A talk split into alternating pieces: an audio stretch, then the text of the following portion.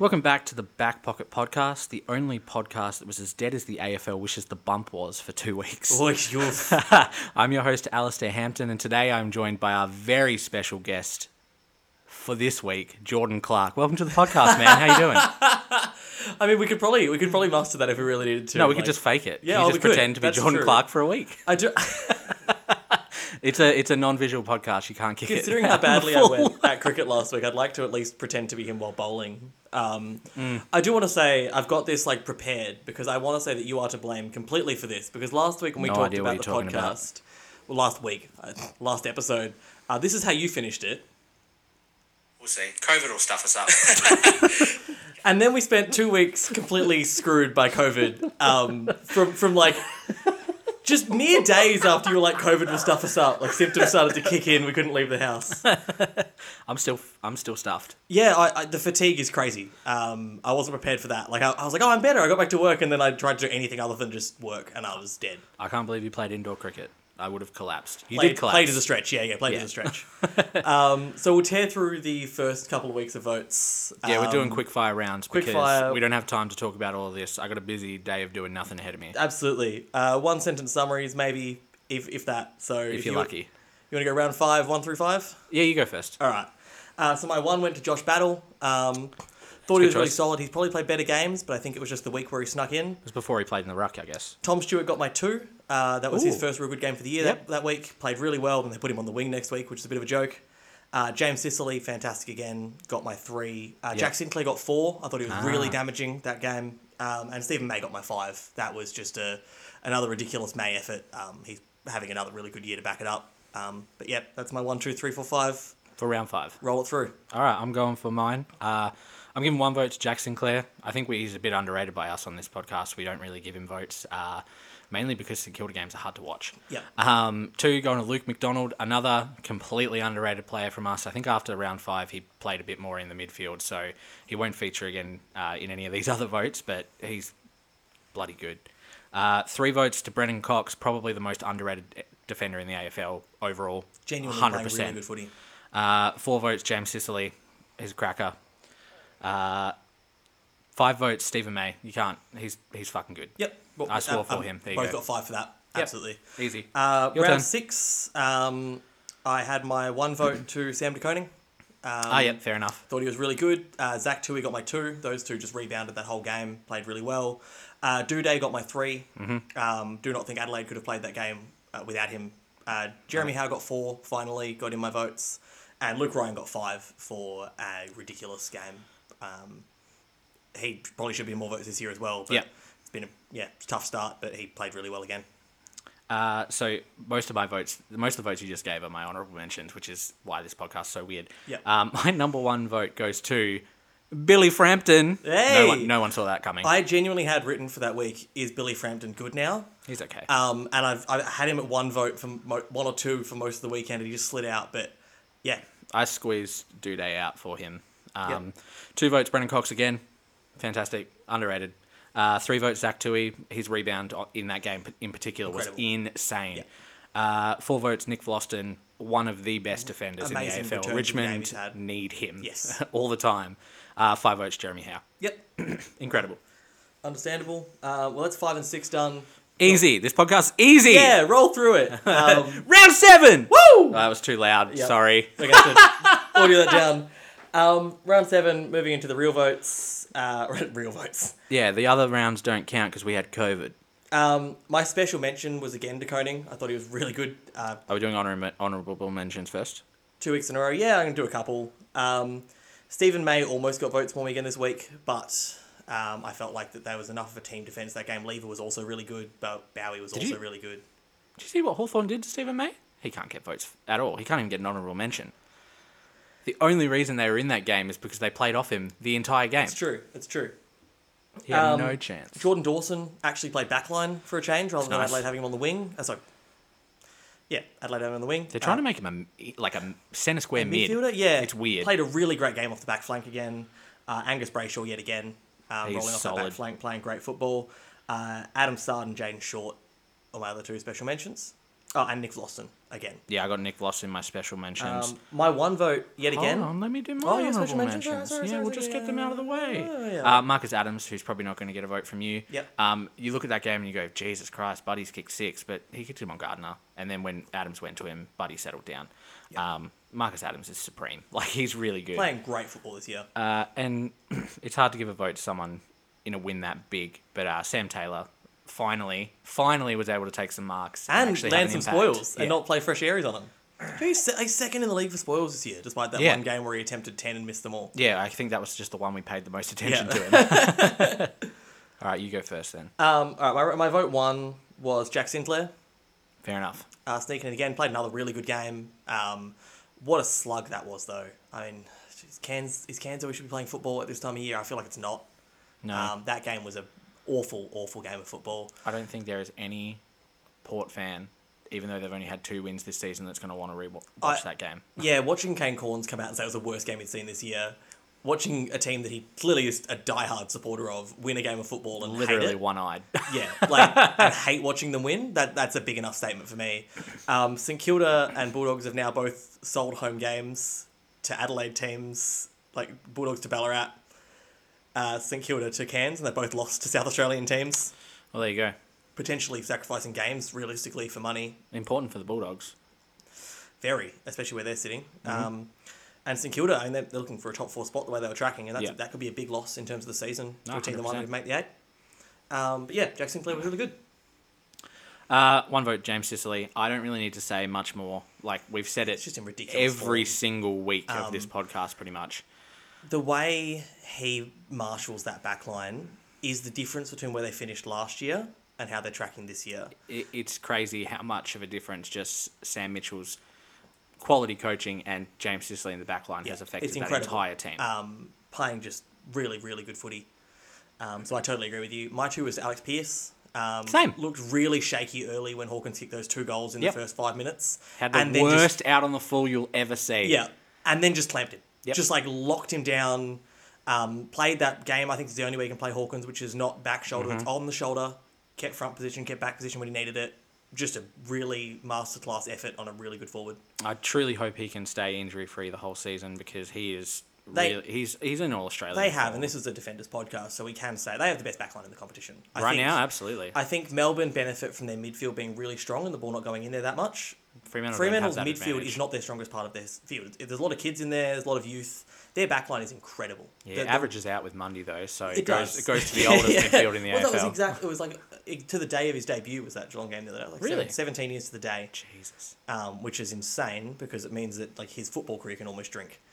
Um, but yeah, playing really good footy, such a huge cog, especially with Fyfe out. He's so important to them I was ten. with so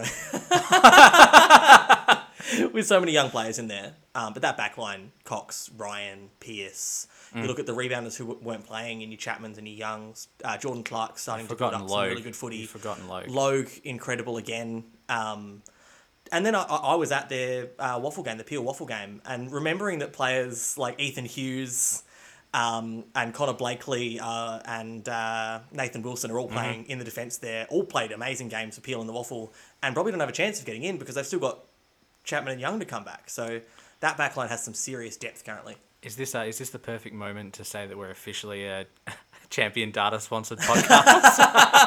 yeah, yeah. My, my, my, my sneaky uh, side hustle is working for Champion Data. Um, I cannot tell you anything interesting about data though. I click buttons and those buttons go on the internet. Button pusher. A button pusher. All right. Uh, we both had Alex Pearce, so you go. Yeah, three and votes. my three votes is one you've already given a vote to. Uh, James Sicily. Yep, fair enough. Really good. Loved his game. Kept him in it against uh, quality Melbourne side. Mm-hmm. Um, longer than most teams have stayed in games against them this year. Really good effort. Loved it. Honestly, if I I could have slipped James Sicily anywhere four to one and he would have fit. Um, but there are a couple of games I thought were a bit more standout, especially five. Yep, I understand that. Uh, three votes I'm giving to Aliir.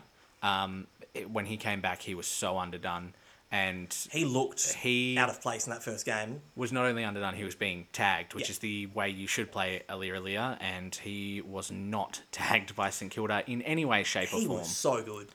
I, I would- Insane. I would have given him best on ground. He didn't get it in the coaches' votes, but I, I thought from that game, in a, in a dour affair, he was brilliant. He's great to watch too. You just see him anywhere near the ball coming in, you're like, ah, he's got that. And if he doesn't, he'll be on the second effort on the Yeah. ground. F- For just his a- height, insane. A great game. He's strong. He's fast. He reads the play super well. Um, and yeah, if you don't make him accountable, Mm-hmm. he will destroy you. Yep, hundred percent. Uh, my that was my four votes. Was Aliria. Um, Oh, so well, yeah, there you go. Skip roll that. into that one pretty easy. Uh, my four votes was Adam Saad, who you had an honourable Had mention, for. I watched that game pretty closely, obviously.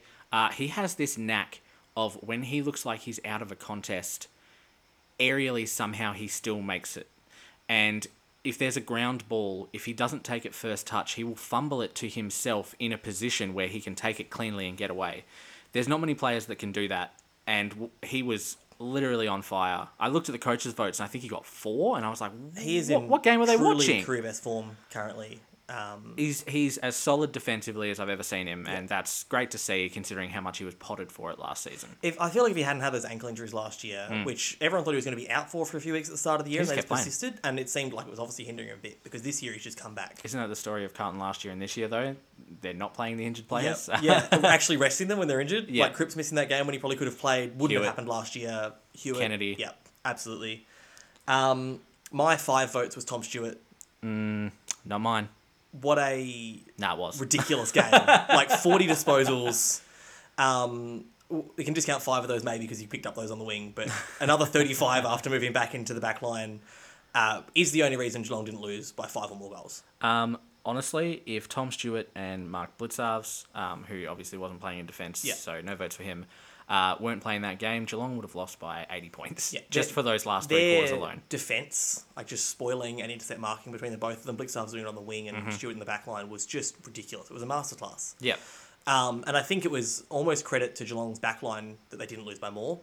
Um, there are a few moments where Colo, I think, panicked under pressure, which he's very liable to breaking out the nicknames. But I'm not saying the full Colo Dajni every Dash time I want to say his name. um, but I thought, you know, De Koning being a young player under that pressure, again, was really good. That's two weeks in a row he's played really good football. Um, and then, of course, yeah, uh, just Stewart was just outrageously good. Insane. It's the probably the best intercept game you'll ever see. Yeah. Uh, I can't think of a better one off the top of When my head. When he didn't take the marks, they came to ground and he just ran onto it um, and moved it down the ground. His foot skills were excellent. Just picked out a target almost every time, which, which was he's something not that, been good at this year. No, and it was something Geelong couldn't do all day. Um, Freo's defence was just, as we've mentioned, brilliant. And that was a full full ground press, and they couldn't pick out targets, and he just managed to find ridiculous targets and run through traffic. It's the uh, it's the one game he needed to solidify himself for All Australian. He hasn't played well. No, he's been shaky, year. but everyone's been saying he's This one, Yeah. he's firmed. You It's- can't knock him out. obviously played on the wing last week against North, so that kind of doesn't really talk much about it. His have, week before they that, don't have wings in the All Australian team. What are you talking about? his week before that was really good um, against uh, Hawthorn. Mm-hmm. Played a really good game then. Played another really good game. That's two losses. He's played great games Did he in two. have? Did he have any injuries or anything pre-season? He had a restricted preseason because he injured himself before the finals last Yeah, year. true. So he missed the whole campaign. Um, but he's really found his feet again. Yeah, he's gotten just- much much better over the last three weeks. Much much better. yeah, um, really good. It's it's interesting. Um, we've got our little ladder on the website, which we'll update again tomorrow now that we're live. But Yeah. Freo and Melbourne are one point apart in points against. Melbourne are one point Really? better as the best in the comp.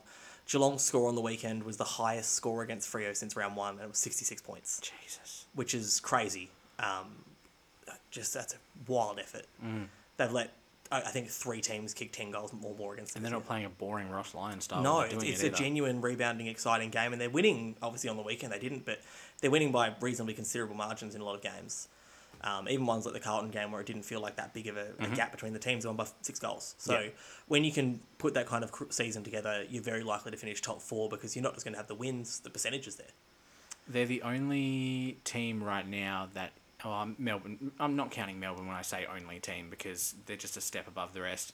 They're the only team that is playing both sides. They're Yes. playing the attacking style. They're playing the defensive style incredibly. Sydney don't have the mix perfect yet. Brisbane are all attack, um, Yeah. and they can be outdone. Brisbane can be cut apart, Yeah. um, as we've seen a couple of times this year, whether it's just been for quarters or for games they've lost. And Um, you can see in the teams lower down. Hawthorn, Sydney's Sydney's uh, starts are really poor. Um, Sydney keep letting teams have the first ten to twenty minutes of Mm. the game. Um, it happened against Hawthorn. Hawthorn kicked the first five, and obviously Sydney dominated that game after that. But it was still a close game until ten minutes to go. Um, it happened against Brisbane again. They let Brisbane run away, and that was it. They'd never got caught back up. Um, despite Buddy Franklin's best efforts. just, just he's it's ridiculous at that age that he can keep doing the things he does, and obviously his body's not holding up the way it was. But I think he'll play out the whole season. Did you hear it might be his last game in Tasmania ever? Oh, wow. Did you see that? what an effort! um, maybe they can trade him to North when they move them down as a marquee player. Not happening. he'll play until he's 84. Um, on the note of, uh, we mentioned earlier that I was obviously at the WAFL game on the weekend. Uh, on the note Yes. of defenders, I would like to see West Coast play Bazzo this week. I think he's been They're going to have to. They don't have any players left. They don't have any players left. But he's been talked about a lot all year, and it's been surprising to me he hasn't played yet, considering how plagued they've been with COVID and injuries and Mm-hmm. form. He was very close to their best, definitely their best defender um, in that game on the weekend. And it baffles me he's not in that AFL side that is struggling. Um, I think I think persisting with Edwards is a, a good thing. Oh, I think Edwards will be future, a player. I think both of those Edwards. I don't know. Are they related? I don't know. I have no idea. Yeah, one of them's related to the Edwards from Adelaide. Oh, okay. I know that much. Well, there you Don't know if they both are. Um, but yeah, I think Edwards is worth persisting with. But while Barrass is out, if you can have, wait, yeah, if you can have McGovern, Bazzo, and Edwards, Yes. and build like McGovern's not going to be there forever. I think I think that's a, a- an issue that West Coast have found themselves in. Like a lot of teams when they head towards that rebuild path, Hawthorn tried it and failed. Um, but other teams find a way to trade out some of the not quite past their best players to bring in picks to rebuild with. Whereas I think West Coast have found themselves where your Kennedys and your McGoverns and even your Nat Nuis are all past that point mm-hmm. where they've got any trade value, where they are going to have to do a proper use your picks rebuild. I think Hawthorn did a really good job of it. They've, they've just gone to the draft. They tried to trade out Wingard a couple of years ago. Um, they tried to offload Bruce and Gunston. they shopped around Bruce and Gunston. and someone else, Mitchell. Um, yeah, with, with no buyers, and they've gone to the draft with their picks Mm-hmm. 4 years in a row. Uh, other than some maybe late ones have done, you know, swaps for, but and it's worked well for them. Their, their young players look really good. They but do. I think I think that's the situation West Coast are finding themselves in. But there's also the um, the fact that Hawthorn are deliberately picking those players and backing them in. Yes. Whereas West Coast are being forced to play them. Yeah. And not even in positions they should be in sometimes. I think there will be Um, games at the end of this year with West Coast where they will have some good wins at home when they've got all the experience back. It's just very unlucky for them that at this point of the year, when they've suffered through all those injuries, they've played Gold Coast, North Melbourne, and Yeah. Port Adelaide. Port Port, Adelaide, Adelaide I think, Port Adelaide, I think will pick up. Yeah. Um, but they've played those three teams who everyone has beaten, um, who's been a finals chance.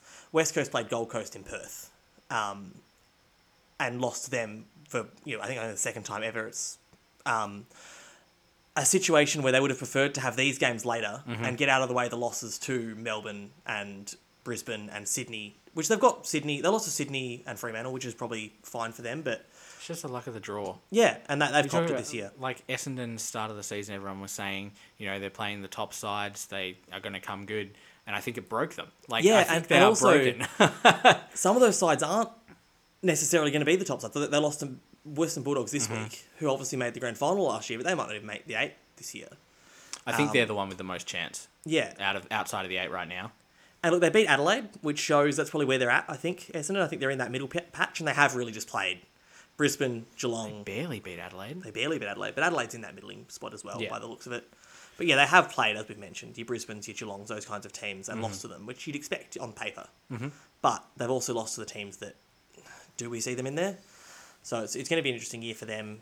They're just in an eternal rebuild or just an eternal rollover. It's never really been a rebuild. They keep bringing in the talent and trading out talent for picks and using those picks, and it feels like it's been 10 years of that. It's it's kind of just a, a cycle, and I want to know what your opinion is because we haven't talked about this yet on uh, Dylan Shiel being dropped and then And then- being the sub. It was weird. It was like um, a similar thing happened on the weekend with Gaff, where he was left out because he wasn't quite right, but then named as a sub, and you wonder he could come on in the first five minutes. That one's a little different because I think they wanted to leave Gaff out to, to rest him. Yeah, Whereas then Dylan don't- Shield was Dropped, dropped. supposedly. Like he was told, "You're not good enough defensively. Yeah, you need to work on your it game in does- the twos. It does kind of dampen the message, doesn't it? Like, did, did Rutten go home and go, oh, it's a bit, bit rude to Dylan today? Maybe I'll make him the sub on the weekend. He's not doing anything. Is. Dylan Shiel a sub player? Like, is he the player you want that can cover all spots on the ground? Like, Look, I wouldn't be opposed. No, his kicking is not that good. I was going to say I wouldn't be opposed to him trying some time on half back, but I wouldn't you trust his the kicking. disposal coming off. I could do it at half forward. He can do midfield. If he has to play a wing, he can play a wing. But I wouldn't trust him down back currently.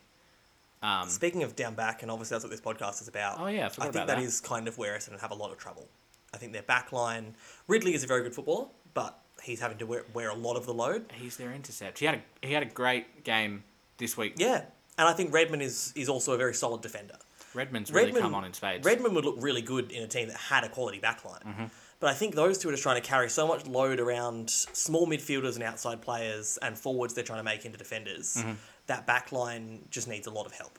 Um, Mm-hmm. Do you think and I don't know where they get it from. Do you think Nik Cox could play defense? They've tried it. Do you think no? But I think you th- do you think if they gave him enough time there, like As like train a, him there in the running centre-half back preseason, type player. yeah, I I think it could work. Yeah, I, but they, He's they not. want he- him. he's not doing well on the wing. No. and I know he's young. It's his Yes. second season. Yes. he had a good first season. Not. To, I'm not. I'm not potting the bloke at all. But there comes a point. You know, what are you? Seven rounds in, you've won one game. you got to. You got to try something. That is rough, actually. They're, they're in a bad spot. Yeah. Did you see the uh, the Australian uh, newspaper on the weekend left West Coast off the ladder? Really? Just didn't print it. Just went down to North. That was it. Ladder stops. No West Coast. You know what? I, I know a West Coast fan that would I, prefer th- I think there's a few, yeah, that'd be like, that's fine, don't worry about it. They're um they're on track for the trifecta. They, they won the AFL Women's Wooden Spoon this year. Uh, their WAFL team has also Oh. won. Uh, I don't know if they've won a game yet, and the AFL team's won one game. So Should really be looking up these Real- stats before you spit them. real piece of What if they history. have won a What if game? they won a game? Well, they certainly didn't on the weekend. It was uh, they got doubled. Uh, All right, I uh, I have a new little segment which Ooh. I wanted to air two weeks ago. Yep. Um, Excellent. but couldn't because I had COVID and slept for four days. it's great. Loved. I hated all of it. You remember when I was just drinking Hydralyte exclusively? just leaving my room, drinking a Hydralyte, going back to bed. I went through a lot of Maximus uh, that week. times.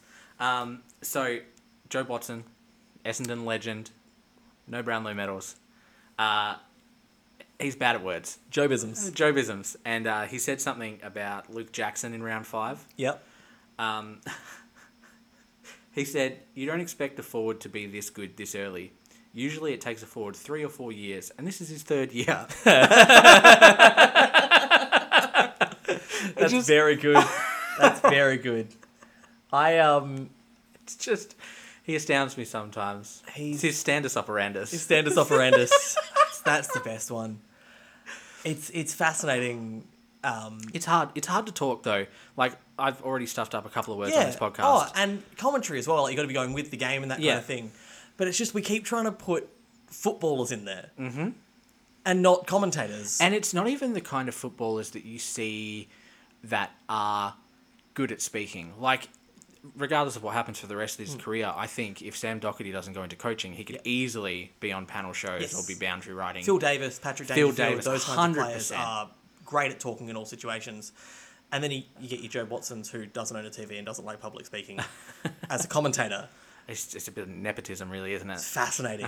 Um, Nothing against, well, a little bit against Jobe for the. the I, d- I do wonder where that comes from, right? Because you look at your and people obviously potted McAvaney a lot throughout his career, but his commentary at least flowed really well. Any other sport he did, he also It was exciting. Um, you look at even Brayshaw, despite the annoyance people have with his voice, commentates the football. Hudson, Whateley, these blokes who are actually commentators and are trained Hmm. in media do a phenomenal job. But then we put half of the commentary box, sometimes the entire commentary box, is former footballers calling the game. Sometimes it's fine. Um, I feel like they're more often than not the ones you hear complaints about. yes.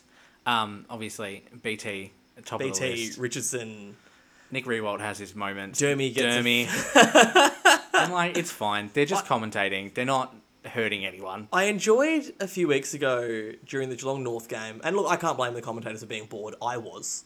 I was walking around the house, pottering about, kind of looking at the TV, going, oh, that's good. He commented on the amount of headbands out there and the hairstyles, and I was like, Dermy, you had a permed mullet for 10 years. Like, you, it was clearly done reasonably frequently because it was lush. I, I'm not sure you're the man who should be commenting on modern hairstyles for being strange and different. He's a little peacock of a man. He is, he is. He Yeah. loves those salmons and pinks. He used to have the perm. And Yeah.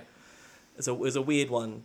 Um, I do like that commentators really love to talk about anything but football half Mm-hmm. the time. Um, I'm sick of hearing about Dustin Martin, who hasn't even played yet, coming back. Yep. The the media just loves to talk about it, and I, I guess it, it, it gets clicks.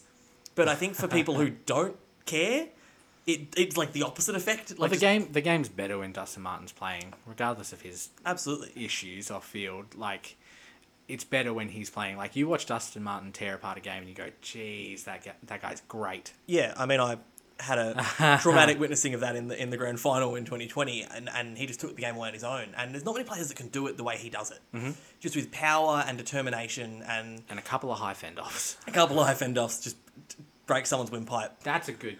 That's a good topic. What do you think about the high fend off?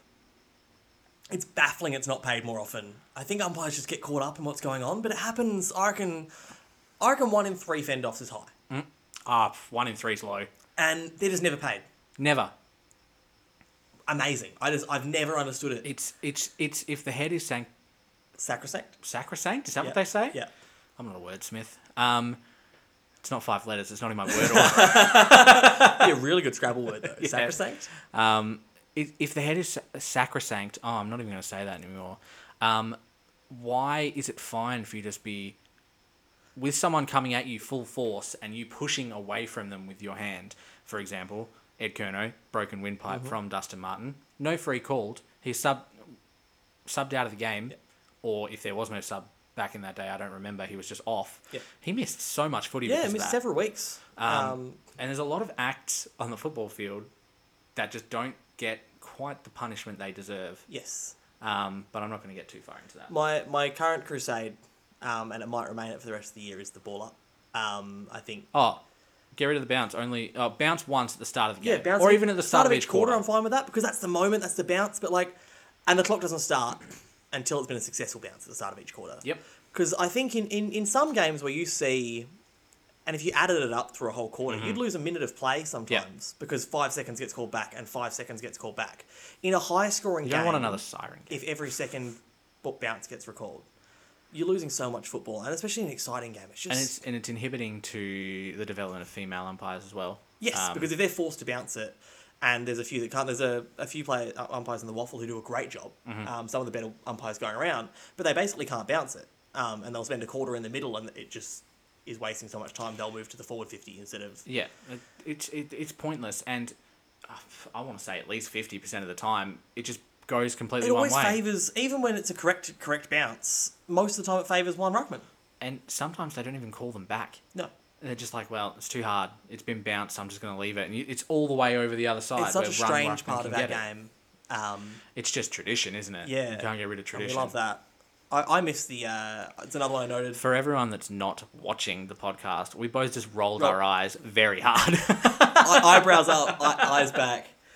Um, another one I miss, and this is uh, Tens negotiating getting the footy back, so I hope they bring it back when they do, uh, if they get the footy back, um, is the count up clock at the end of quarters.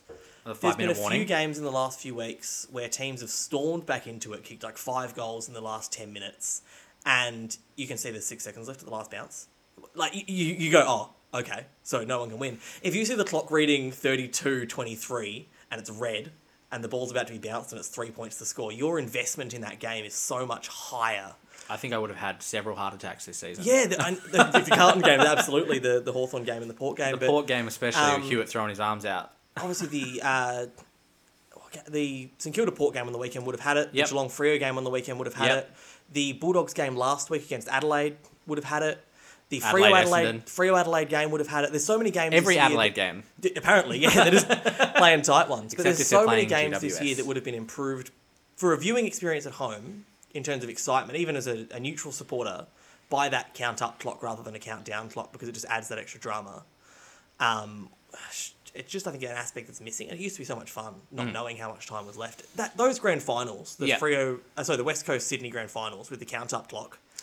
Did they have the count up clock in the uh, Matty Scarlett flick up? The toe poke, yes. Yeah. Count up clock. When Max took that mark Yeah. inside 50, and then the siren went, no one, Yeah. amazing. It's a great game. I remember watching that. Yeah. Fan, it- it's the scoreboard doesn't do that justice because it was two goals in the end. No. But Rooke kicked that goal after the siren. Mm-hmm. but The game was over. Um, but yeah, bring up, bring back the count back clock, count up clock. That's my my wish. Countdown clock. Count. Dun, dun, dun. That's my wish. Uh, for if we get a new broadcaster, I think it just improves football. Every time someone takes a set shot, they play the countdown clock. I prefer the Jeopardy music. Do do do do. I think that one would frustrate me more. Ben Brown walking in with the Jeopardy music playing, just like ends. thirty seconds of Jeopardy music. You know what? You've won me over. I'll take that. Uh, all right. Well, we've had a pretty good time. I think we managed to get through a lot of votes. Uh, we got some Jobisms in. We're also exhausted. if I hear more because- Jobisms, they will be here. Oh, we're gonna have to start writing them down. I can't wait. so um, funny. the post-COVID exhaustion is real. Uh, being from Western Australia, we you know didn't know that many people that had had it. The people we knew over Easter that had it had it kind of mild. We both got floored by it and were exhausted weeks later. I try and do a menial task like walking around the shopping center. I need a nap. Um, but we are back, uh, and unfortunately also working. But that means we'll be doing the podcast again uh, next week. Looks like an interesting week. Meteor will get us. Media will get us. All right, yeah, that's a new one. Let's go. Fingers crossed. Uh, but thanks for joining us once again on the back pocket. Did you Uh, ever say your name? Are you still Jordan Clark? I'm still Jordan Clark. Ah, love it. I said Jordan Clark was really good in the third person from that perspective too. he would. Don't know Jordan Clark. He's really You nice. he Jordan probably Clark. wouldn't- Yeah. He's quite humble actually. All right, sorry, Jordan. See you later.